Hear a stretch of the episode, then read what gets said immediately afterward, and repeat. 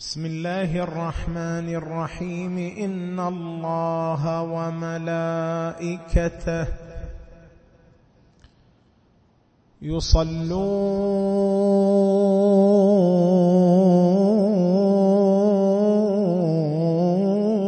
على النبي. يا أيها الذين آمنوا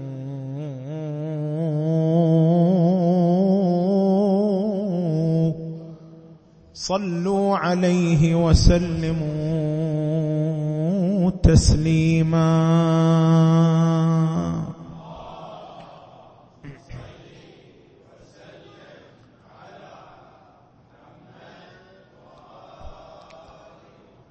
يا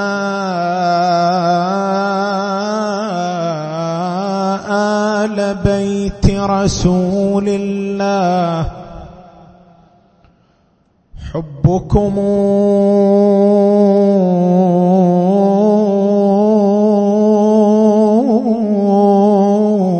فرض من الله. في القرآن أنزله. كفاكم من عظيم الفخر أنكم. من لم يصل عليكم لا صلاة له.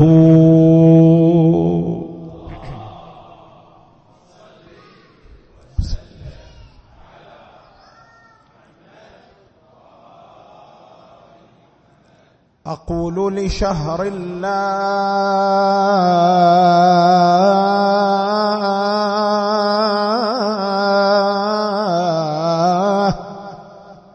وهو مباهل بميلاده تهنى بذلك يا شهر. أقول لشهر الله وهو مباهل بميلاده تهنى بذلك يا شهر. فلولا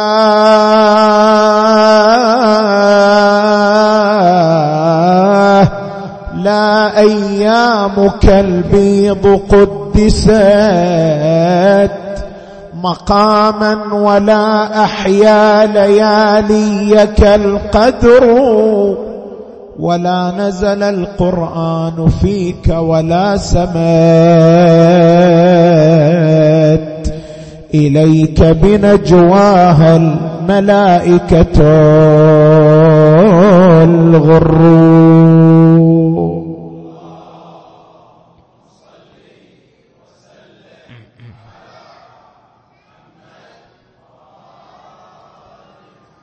فلولا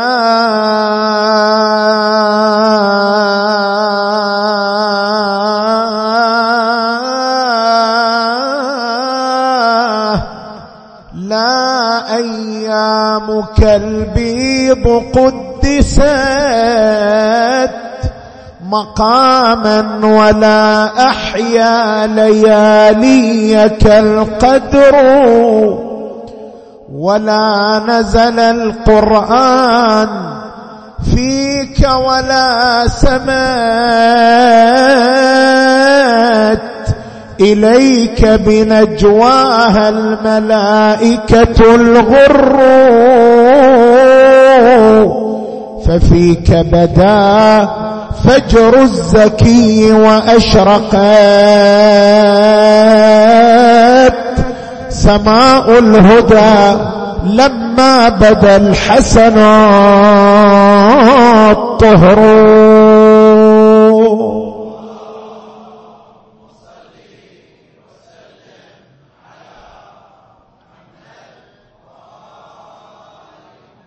شعاع.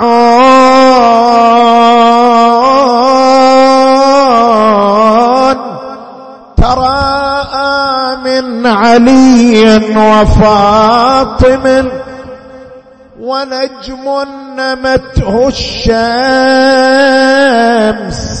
في الضوء والبدر.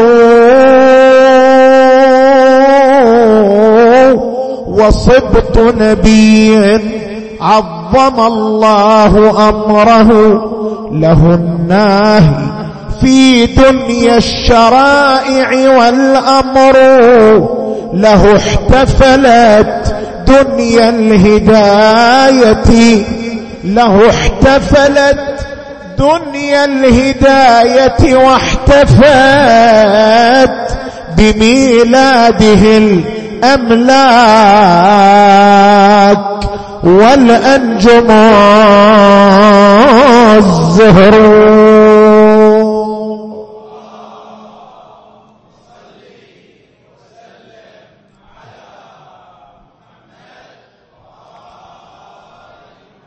له احتفلت دنيا الهداية واحتفت بميلاده الأفلاك والأنجم الزهر. وقد زين الله الجنان كرامة. له واكتست بالنور. آفاقها الغر. وأخمد نيران الجحيم بيومه. فأصبح بردا من تفضله الحر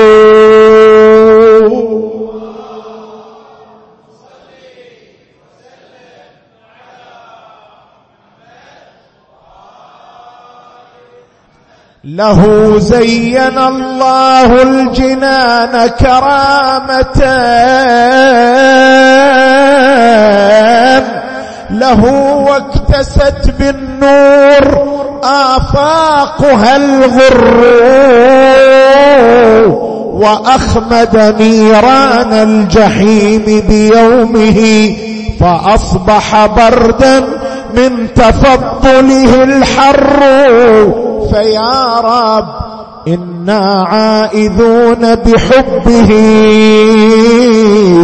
من الضار إذ في حبه يكشف.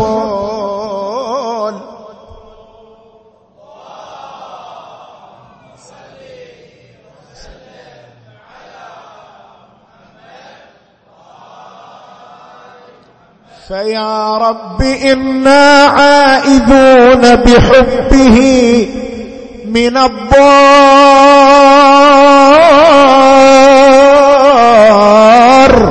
إذ في حبه يكشف الضر. وما الحسن الزاكي سوى فرع دوحة تغطي على الآفاق أغصانها الخضر. وهل تلد الزهراء إلا كواكبا تدور على أفلاكها الأنجم الزهر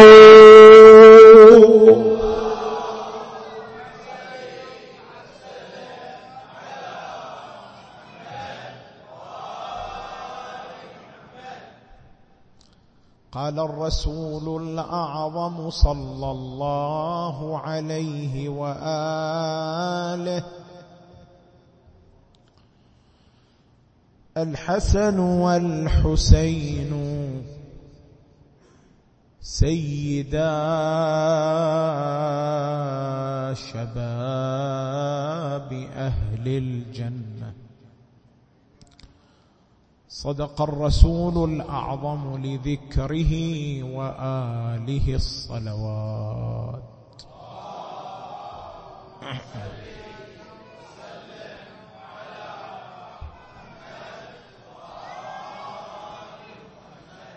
إتماما لحديثنا حول هذا الحديث المبارك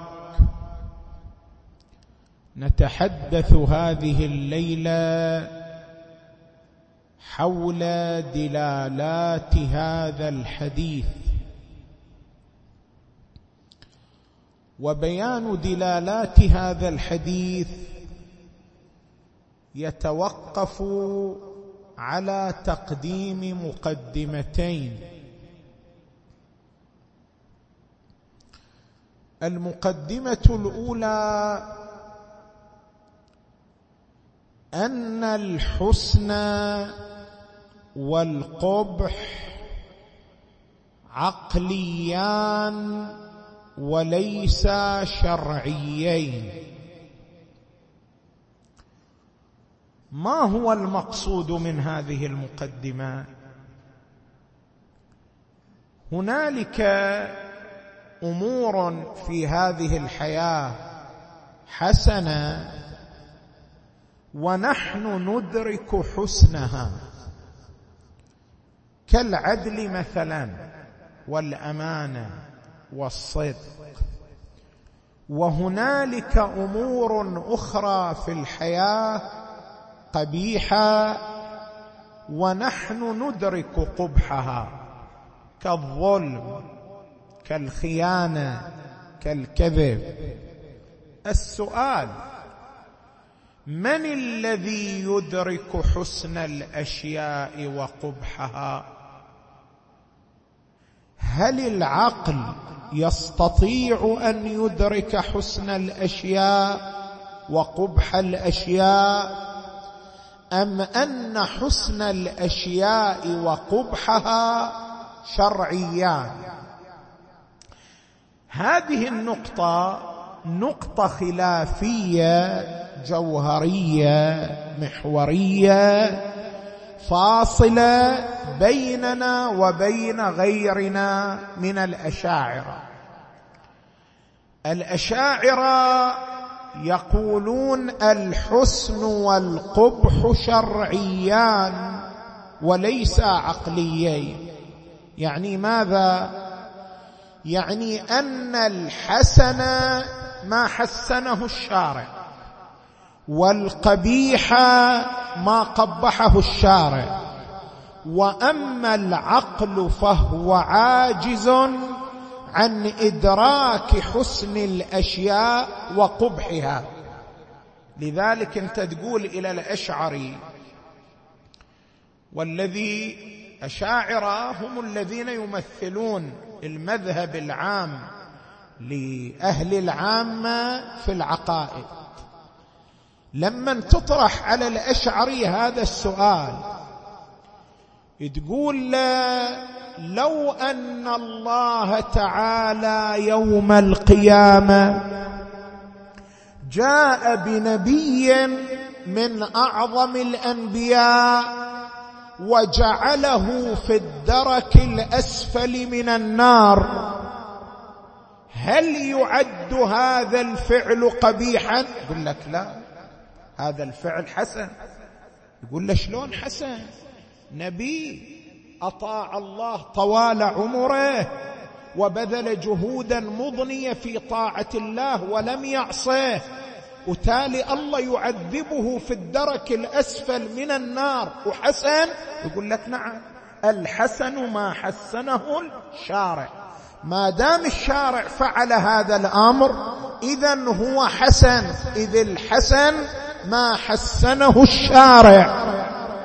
زين تقول له لو الله سبحانه وتعالى يوم القيامة جاب أعظم طاغية في التاريخ مثل الحجاج.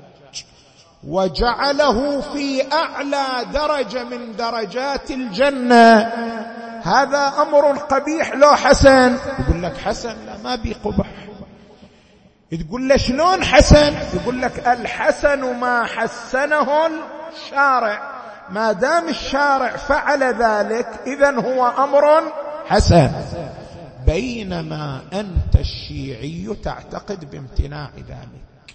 لا يمكن أن يدخل الله تعالى نبيا أو صالحا أو مطيعا إلى النار ويعذبه. لماذا؟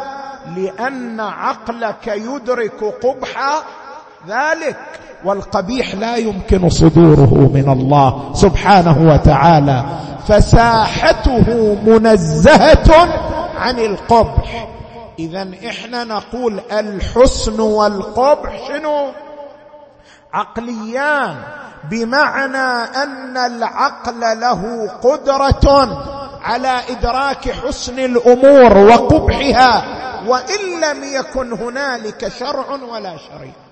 افترض أصلا ما عندنا أنبياء ولا عندنا رسل ولا عندنا قرآن ولا عندنا توراة ولا عندنا إنجيل ابدا ما عندنا شرع ولا شريعة. فقط عندنا عقل. هذا العقل يدرك أن الظلم ماذا؟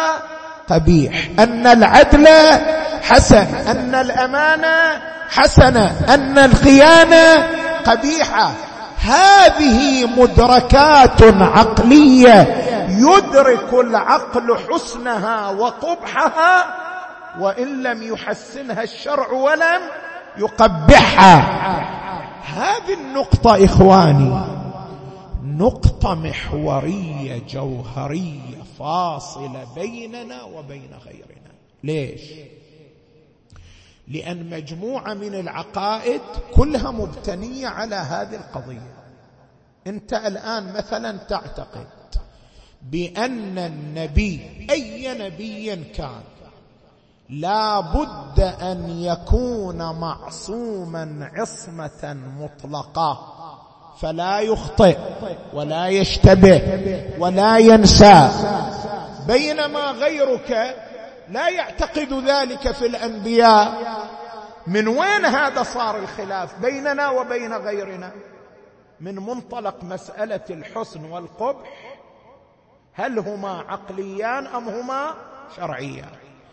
أنت لأنك تعتقد بأن الحسن والقبح عقليان لذلك تقول العقل يدرك قبح إرسال نبي لم يعصمه الله. فلا يمكن أن يتحقق ذلك من الله. لماذا؟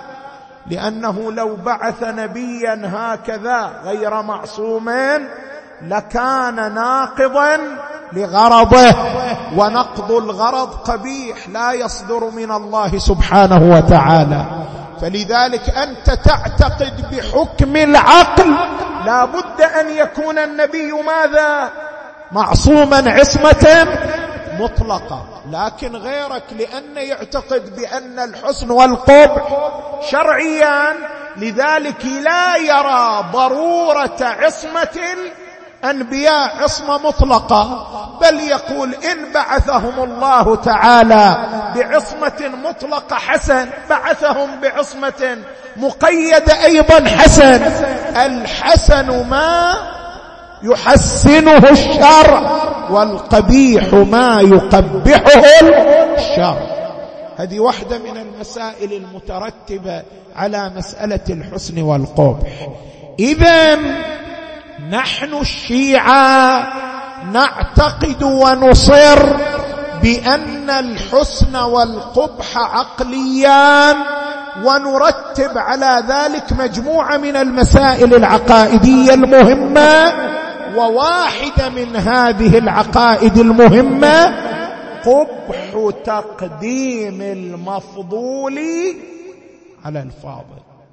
انت تقول هذه مسألة عقلية ما لها ربط بالشرع لو كان هنالك مدرس وكان عنده طالبان أحد الطالبين متفوق مهذب خلوق بينما الطالب الآخر شقي مشاكس كسول والإدارة أعطت المدرس جائزة وقالت له كرم أحد طلابك.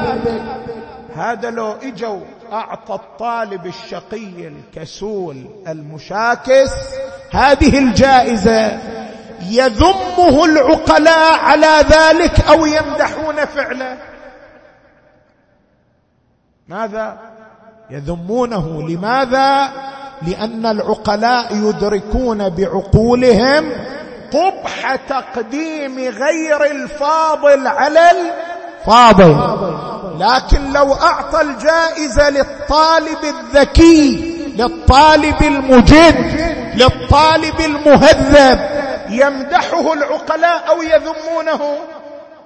يمدحونه لأنهم يدركون حسن تقديم الفاضل على ماذا؟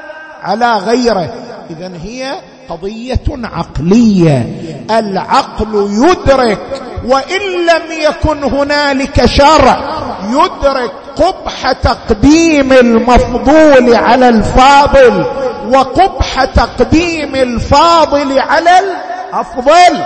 هذه قضية عقلية مدركة لا تحتاج إلى مكابرة وتشكيك هذه مقدمة. المقدمة الثانية التي نحتاجها هي أن جميع أهل الجنة من طبقة الشباب. هذه المقدمة مقدمة اتفقت عليها روايات الفريقين.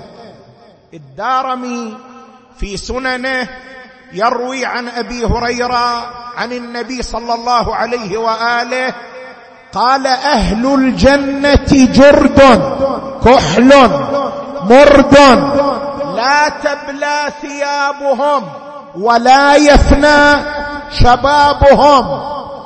روايات الفريقين متفقة على ذلك على أن أهل الجنة من طبقة الشباب. بعض الروايات تقول كل أهل الجنة يبعثهم الله تعالى في عمر الثالث والثلاثين من أعمارهم. فلا يوجد فيها كهل ولا يوجد فيها شيخ بل كل أهل الجنة يبعثهم الله شبابا. لماذا يبعثهم الله شبابا؟ لأن أفضل مرحلة عمرية في حياة الإنسان هي مرحلة ماذا؟ مرحلة الشباب. ولذا يختار الله هذه المرحلة ليبعث أهل الجنة عليها تكريما لهم. إذا إحنا عندنا اتفاق على أن أهل الجنة يبعثون شبابا. لذلك من نجي إلى حديث ابو بكر وعمر سيدا كهول أهل الجنة. نقول هذا الحديث متناقض في نفسه لا يمكن قبوله. أصلا لا يمكن لغير الشيعي أن يقبل بهذا الحديث لتناقضه في نفسه. يعني هذا الحديث يجمع بين أمرين متناقضين لا يمكن الجمع بينهما. شلون لأنه بعد اتفاق الروايات من طريق الفريقين على أن أهل الجنة من الطبقة الشبابية خب نقول.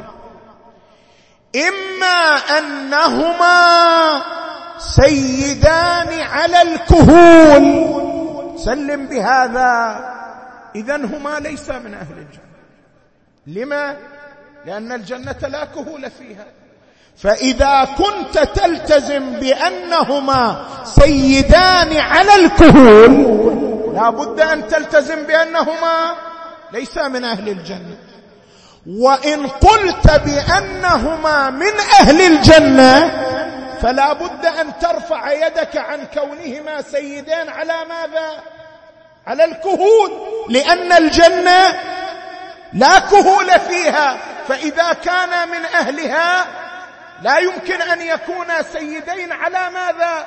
على الكهول لأنها لا كهول فيها. فانت هم تلتزم بأنهما من أهل الجنة وهم في الوقت نفسه سيدان على الكهول لا يجتمعان. لو ترفع يدك عن هذا لو ترفع يدك عن هذا. لو تقول سيدان على الكهول ترفع يدك عن الجنه لو تلتزم بأنهما من أهل الجنة فلا بد أن ترفع يدك عن كونهما. ماذا؟ سيدين. أما أن تجمع بين الأمرين فهذا جمع بين متناقضين. هذا الحديث متناقض في نفسه ولذا لا يمكن قبوله وينبغي طرحه. أصلا ما ينبغي لواحد أن يطرح هذا الحديث لأنه يجره إلى الاعتقاد بأمرين متناقضين لا يجتمعان. فإذا أهل الجنة طبقة شبابية محضة لا كهل فيها ولا عجوز ولا شيخ بل كلهم يبعثون شبابا. زين يجي واحد هنا يطرح سؤال وهذا السؤال يحتاج إلى إجابة. يقول إذا كان أهل الجنة والله تدري خلي السؤال الآن ما رايح بينه رايح بين بعد ذلك. الآن نفرغ من هاتين المقدمتين. المقدمة الأولى الحسن والقبح عقليان وليس شرعيين ويترتب على ذلك قبح تقديم المفضول على الفاضل والفاضل على الأفضل بحكم العقل. المقدمة الثانية أن جميع أهل الجنة من الطبقة الشبابية فلا كهل ولا شيخ فيها. مقدمة الثالثة هي التي فرغنا منها ليلة البارحة وهي أن السيادة بمعنى التقديم. فالنبي عندما يقول الحسن والحسين سيدا شباب أهل الجنة أي أنهما مقدمان على ماذا؟ على أهل الجنة كما بيناه ليلة البارحة فلا نعيد. بعد بيان هذه المقدمات نجي إلى دلالات الحديث. ما الذي يدل عليه هذا الحديث الشريف؟ هذا الحديث الشريف يدل على دلالات متعددة ولكنني أقتصر على بيان دلالتين مترابطتين إحداهما مترتبة على الأخرى. الدلالة الأولى جامعية الإمامين الحسنين عليهما السلام لجميع الكمالات المتفرقة على الأنبياء والأوصياء. انت من تجي تقف على حياة الأنبياء على حياة الأوصياء. تشوف أكو كل نبي يتمتع بكمال قد يكون موجودا عند غيره وقد لا يكون موجودا. مثلا عندما تأتي إلى نبي الله عيسى عليه السلام على نبينا وآله وعليه أفضل التحية والسلام. أني أخلق لكم من الطين كهيئة الطير فأنفخ فيه فيكون طيرا بإذن الله. وأبرئ الأكمه والأبرص وأحيي الموتى بإذن الله. وأنبئكم بما تأكلون وتدخرون في بيوتكم. كم كمال عند عيسى تحدثت عنه الآية؟ علم غيبي ينبئهم بما يأكلون ويدخرون في بيوتهم وعنده قدرة وولاية تكوينية يحيي بها الموتى وماذا؟ ويخلق بها. ويخلق بها. أني أخلق لكم من الطين كهيئة الطير. فأنفخ فيه فيكون طيرا بإذن الله. ولاية تكوينية. يبرئ الأكمه والأبرص. يحيي الموتى. هذه بعض الكمالات اجتمعت عند نبينا عيسى عليه السلام. وهناك كمالات عند موسى كمالات عند إبراهيم كمالات عند نوح كمالات عند غيرهم. هذه الكمالات المتفرقة عند الأنبياء جمعها الله تعالى عند الإمامين الحسنين عليهما السلام مع الزيادة. من وين هذا نستفيده؟ نستفيد من حديث الحسن والحسين سيدا شباب أهل الجنه لماذا نقول الحسن والحسين سيدا شباب أهل الجنة يعني أنهما مقدمان على ماذا؟ على أهل الجنة. خب نسأل. عيسى من أهل الجنة أو ليس من أهل الجنة؟ من أهل الجنة. والحسن والحسين مقدمان عليه. إذا إما عندهما ما عند عيسى وزيادة وإما لا يوجد عندهما ما عند عيسى. فإن كان لا يوجد عندهما ما عند عيسى ومع ذلك قدمهما الله عليه. يلزم من ذلك ماذا؟ تقديم المفضول على الفاضل وهو قبيح لا يمكن صدوره من الله. اذا لا بد أن يكون عندهما شنو؟ ما عند عيسى وزيادة حتى يصح تقديمهما فما داما مقدمان عليه وعلى غيره من الأنبياء والرسل والملائكة والمقربين والكروبين إذا فعندهما ما عند جميع الأنبياء والرسل صلوات الله وسلامه عليهما وزيادة على ذلك. يعني هذه كلها الصفات اللي تفرقت عند الأنبياء. هذا أخذ منها جزء عيسى أخذ منها جزء موسى أخذ جزءا نوح أخذ جزءا. هذه كلها جمعها الله عند الحسن والحسين عليهما السلام وزاد فيها على جميع الأنبياء والرسل فعندهم ما عندهم وزيادة ولذلك قدمهما الله تعالى على الجميع. فقال رسول الله الحسن والحسين سيدا شباب أهل الجنة.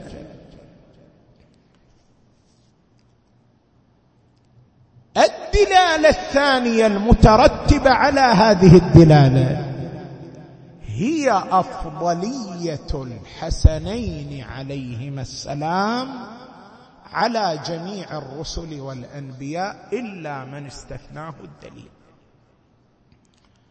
لما تطرح قضية الغلو عند الشيعة في المقابل إحنا لابد نطرح قضية التقصير. شوف إحنا مشكلتنا وين؟ إحنا مشكلتنا دائما لما تطرح قضية الغلو. إحنا نحاول أن ندافع عن أنفسنا بأننا لسنا مغالين.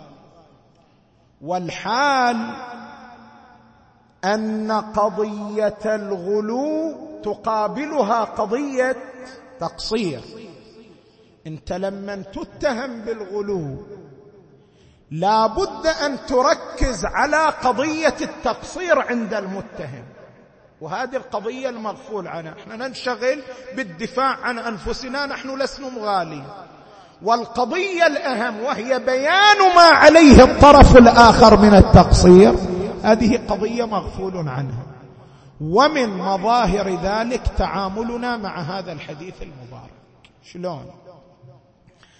لما الخصم يطرح بأن الشيعة يغالون في أهل البيت عليهم السلام ويعتقدون فيهم زيادة ما على ما ثبت لهم واحد من القضايا التي يستشهدون بها واحدة من القضايا أن الشيعة يعتقدون بأفضلية الأئمة عليهم السلام على الأنبياء والرسل. وانت تضطر أن تثبت للآخر بأنك في هذه العقيدة لست مغاليا. والحال أن الدليل معك بينما من يتهمك بالغلو الدليل عليه يثبت تقصيره انت تنشغل بالدفاع عن كونك لست مغاليا وتغفل عن إقامة الدليل على ماذا؟ على تقصير. أو الاستفادة من الدليل لإثبات تقصير. شلون؟ الآن تعال. الحسن والحسين سيدا شباب أهل الجنة. سيدا شباب أهل الجنة يعني أنهما مقدمان على جميع أهل الجنة. وكونهما مقدمان. شوف شلون الترتيب. وكونهما مقدمين على جميع أهل الجنة. يعني عندهما شنو؟ ما عند جميع أهل الجنة وماذا؟ زيادة. وما عنده ما عند جميع أهل الجنة وزيادة. يكون مساويا لأهل الجنة وأفضل منهم. بسلاسة انت تصل إلى الأفضلية من غير أي أي أي تكلف. بسلاسة تصل إلى الأفضلية. فعندك دليل واضح على أن الحسن والحسين عليهما السلام أفضل من جميع أهل الجنة. وهذا له إطلاق. إطلاق يشمل الأنبياء يشمل الرسل يشمل الملائكة. هنا أنت لا تحتاج لإقامة الدليل على الأفضلية. يعني لا تحتاج لإقامة الدليل على أن الأفضلية ليست غلوا. لما؟ لأن الدليل بيدك على أنهما ماذا؟ أفضل. لكن هل يمتلك خصمك دليلا على استثناء الأنبياء والملائكة والرسل من هذا التفضيل؟ لا يمتلك. لا يمتلك اذا هو عندما لا يعتقد بمؤدى هذا الحديث مع أنه وارد في كتبه بأسانيد صحيحة فهو جاحد لمقام من مقامات الحسنين صلوات الله وسلامه عليهما ومقصر في معرفتهما. فهذا الدليل دليل على تقصيره لا دليل على غلوه. هو دليل على تقصيره ولكن نحن ننشغل بالدفع بدفع التهمة عن غلونا. والحال أن الدليل هو مما ينفعنا في إلجام الخصم وإثبات أنه مقصر في معرفة محمد وآل محمد.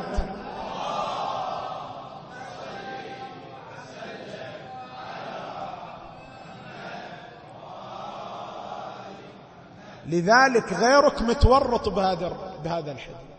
هذا الحديث من الأحاديث التي تورطوا بها تورطا شديدا جدا. فحاولوا أن يتخلصوا من دلالته يمينا وشمالا بتكلفات لا تسمن ولا تغني من جوع. بعضهم قال هذا الحديث يراد به أنهما سيدا شباب أهل الجنة في زمانهما. زين مو انت اللي تتكلم عربي لو مو عربي. الحديث يقول سيدا شباب أهل الجنة. سيدا شباب أهل الجنة مطلق لو مقيد بزمانهما مطلق. أنت عندما تدعي أنهما سيدا على شباب أهل الجنة في زمانهما لا بد أن تقيم دليلا على التخصيص ولا يوجد عندك دليل على ذلك. دعوى مجردة عن الدليل. بعضهم طرح شيء له وجاهة اشوى من هذا الوجه السابق؟ قال وهذا يحتاج إلى تنبه حتى تلتفت إلى وهنه. قال سيدا شباب أهل الجنة. يعني سيدا من يموت شبابا ويكون من أهل الجنة. الحديث يختص بمن يموت شبابا ويكون من أهل الجنة. واحد مؤمن يتوفى وهو شاب وهو من أهل الجنة الحسن والحسين سيدان عليه ما يتحدث عن كل أحد. الحسن والحسين سيدا شباب أهل الجنة أي سيدا من يموت شبابا ويكون من أهل الجنة. وإيش تقول يا أبو محمود؟ صلوا على محمد وآل محمد.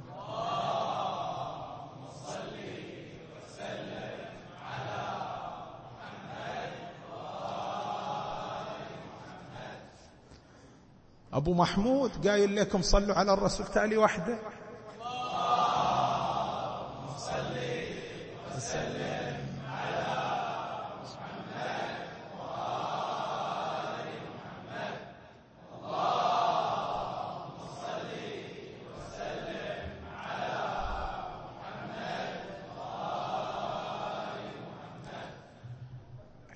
عندما تطرح مثل هذه الإثارة والتي يصر عليها البعض من أجل تضييق دائرة دلالة الحديث. هذه الإثارة يمكن دفعها بالتنبه إلى أمرين.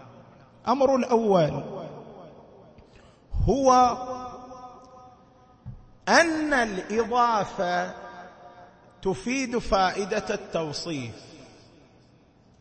أنا الليلة أتكلم على الراحة لأني تعبان. فالحين أشوف بعضهم يقول إيش في الليلة ماخذ راحته يتكلم. فأنا تعبان أتكلم على الراحة. بس هم هذا زين. زين يعني عن الضوضاء الصراخ والإزعاج. وإياكم إن شاء الله. فالإضافة تفيد فائدة التوصيف. شلون الإضافة تفيد فائدة التوصيف؟ الآن أنت لما تقول قلم علي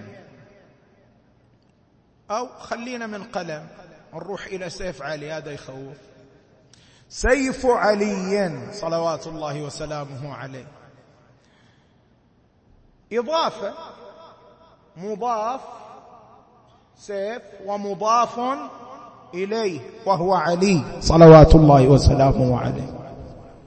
هذا المضاف قبل الإضافة ما كان موصوف بصفة سيف. لا يوصف بأي صفة.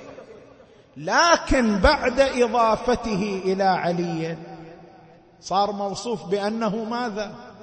سيف أمير المؤمنين عليا عليه السلام. اذا الإضافة تفيد فائدة التوصيف. أي مقدمة خليها بذهنك أو أمر خليه بذهنك. الأمر الآخر هو أن صحة التوصيف تتوقف على فعل يعني صحة التوصيف تتوقف على فعلية الوصف والموصوف. شلون أن صحة التوصيف تتوقف على فعلية الوصف والموصوف؟ يعني لو ما كان عند أمير المؤمنين سيف تصح تقول سيف علي؟ وما عنده سيف بعد. فلا بد أن يكون الموصوف وهو السيف ماذا؟ فعليا يعني متحققا. تمام؟ إذا لم يكن الوصف أيضا فعليا. إذا لم يكن الوصف فعليا أيضا لا يصح التوصيف. يعني إذا كان هذا اللي نسميه سيف ما كان سيف. كان خشبة بعدهم ما نحتوها سووها سيف.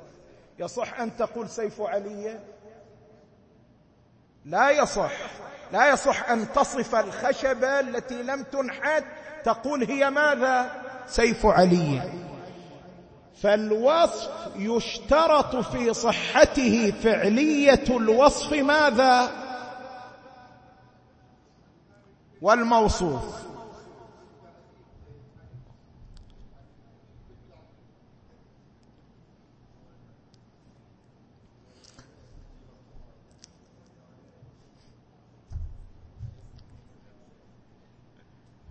فالآن فرغنا من هذين الأمرين.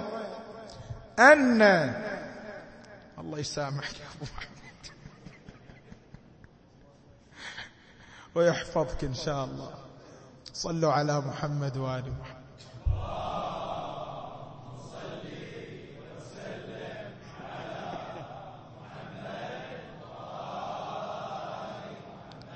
فرغنا من هذين الأمرين.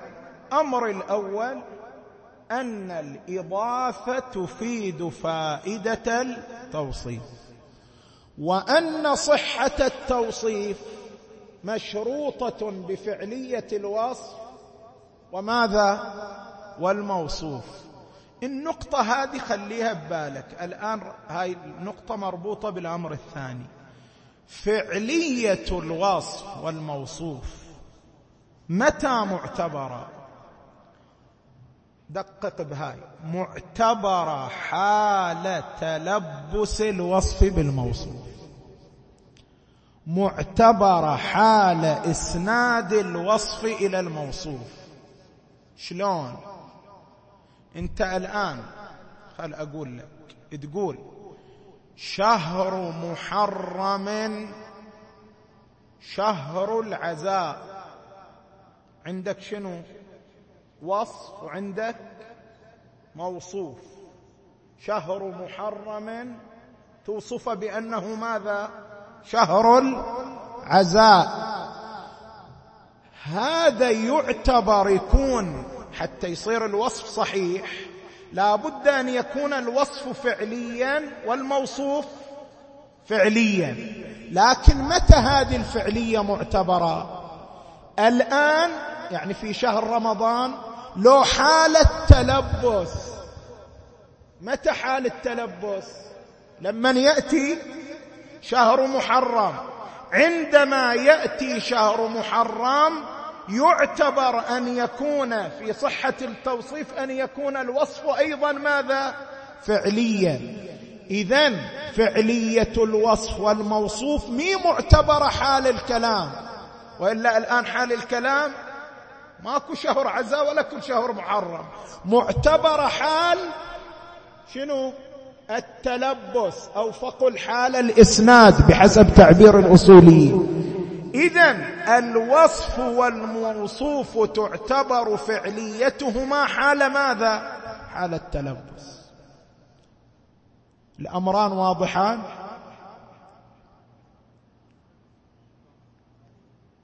بيهم خفاء؟ واضحان بعد ماكو بيهم كلام اللي عنده مو واضحان أنا جالس بعد المأتف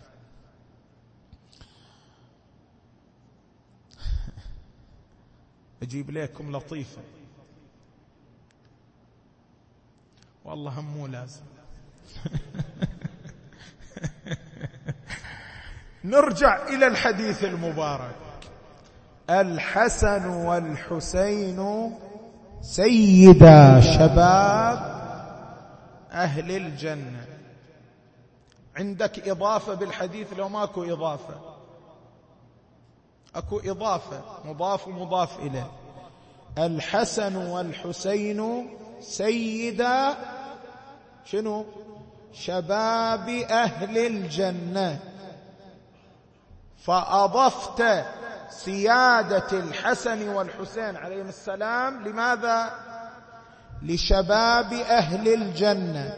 عندك مضاف ومضاف إليه. وصف ماذا؟ موصوف. يعتبر في صحة الوصف. فعلية الوصف والموصوف. فعليتهما متى؟ حال التلبس. متى يصيروا متى يصيروا أهل الجنة؟ الآن؟ لو في القيامة. في القيامة. الآن الجنة ما بها أهل. جنة ما بها أهل الآن. أهل الجنة يكونون متى؟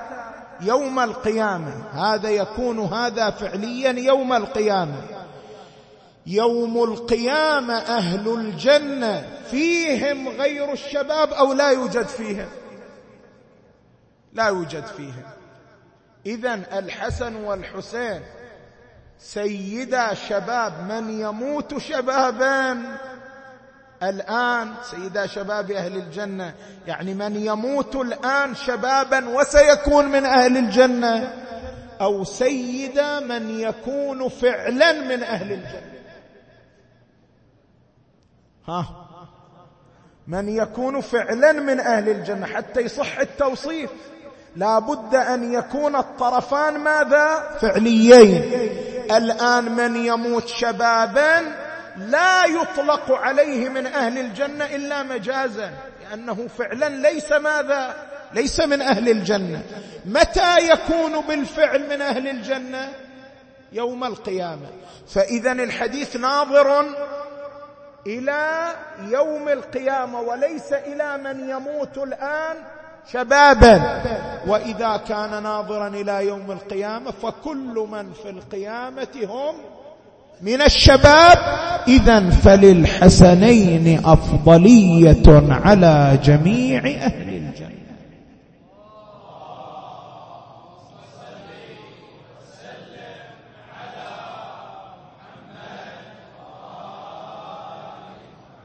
يبقى اكو سؤال. هذا اللي قلت لك قبل شوي. سؤال خليه إلى الأخير. سؤال واحد يقول خب إذا كان النبي يريد أن يقول بأنهما سيدا أهل الجنة جميعا ليش جايب هذه شباب؟ خب النبي بليغ. كان بإمكانه يقول الحسن والحسين سيدا أهل الجنة. ريحنا من الموضوع كله. هو ليش قال الحسن والحسين سيدا شباب أهل الجنة؟ لأنه بليغ. فأراد أن يفيد فائدتين. فائده بأن أهل الجنة جميعهم شباب والفائدة الأخرى سيادة الحسنين عليهما السلام على جميع أهل الجنة. فهما أفضل وأشرف من جميع أهل الجنة إلا من قام الدليل على استثنائه. فمن يستنكر تفضيل الحسنين على غيرهما من أهل الأرض لا بد أن يقيم دليلا على ذلك وإلا فهو مقصر وجاحد لمقامات محمد وآله.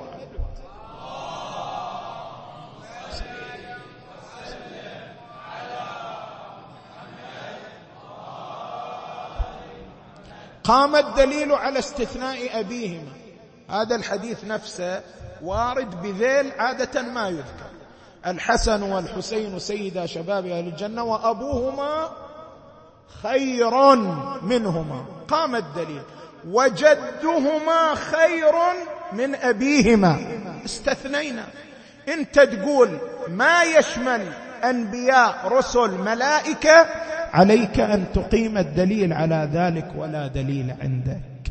اللهم عرفنا مقامهما وثبتنا على ولايتهما والبراءة من أعدائهما واحشرنا في زمرتهما ولا تفرق بيننا وبينهما طرفة عين أبدا. اللهم صل على محمد وآل محمد. اللهم صل على محمد وآل محمد.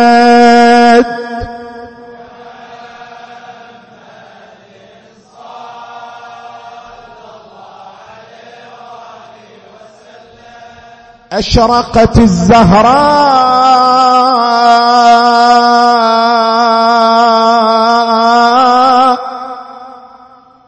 بالمجتبى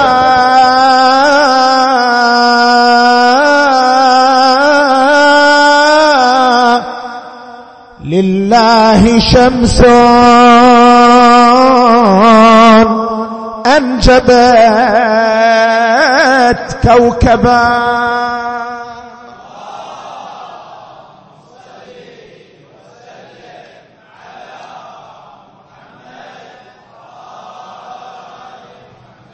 أشرقت الزهراء بالمجتبى لله شمس أنجبت كوكبا في ليلة النصف قريب السحار شع على العلياء أبهى قمر صورته ما سبقت في البشار فشمسه الزهراء لن تغربا.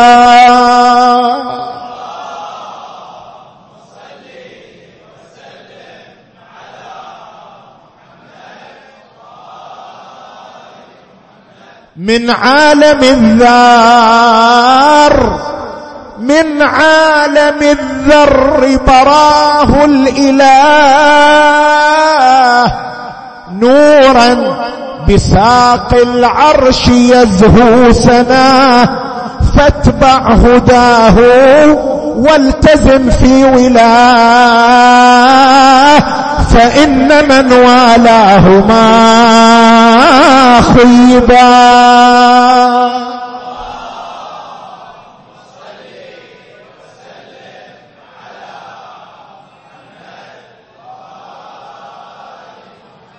قد أشرق الكون بميلاده والمجد يختال بأبراده ميلاده أشرف أعياده. قد زين المشرق وال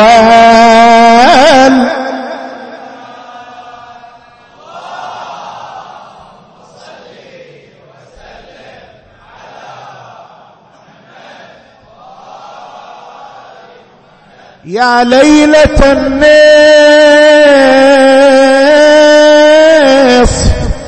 بشهر الصيام أنعشت بالبشر جميع الأنام بالحسن السبط الزكي الإمام والمرتضى لله والمجتبى.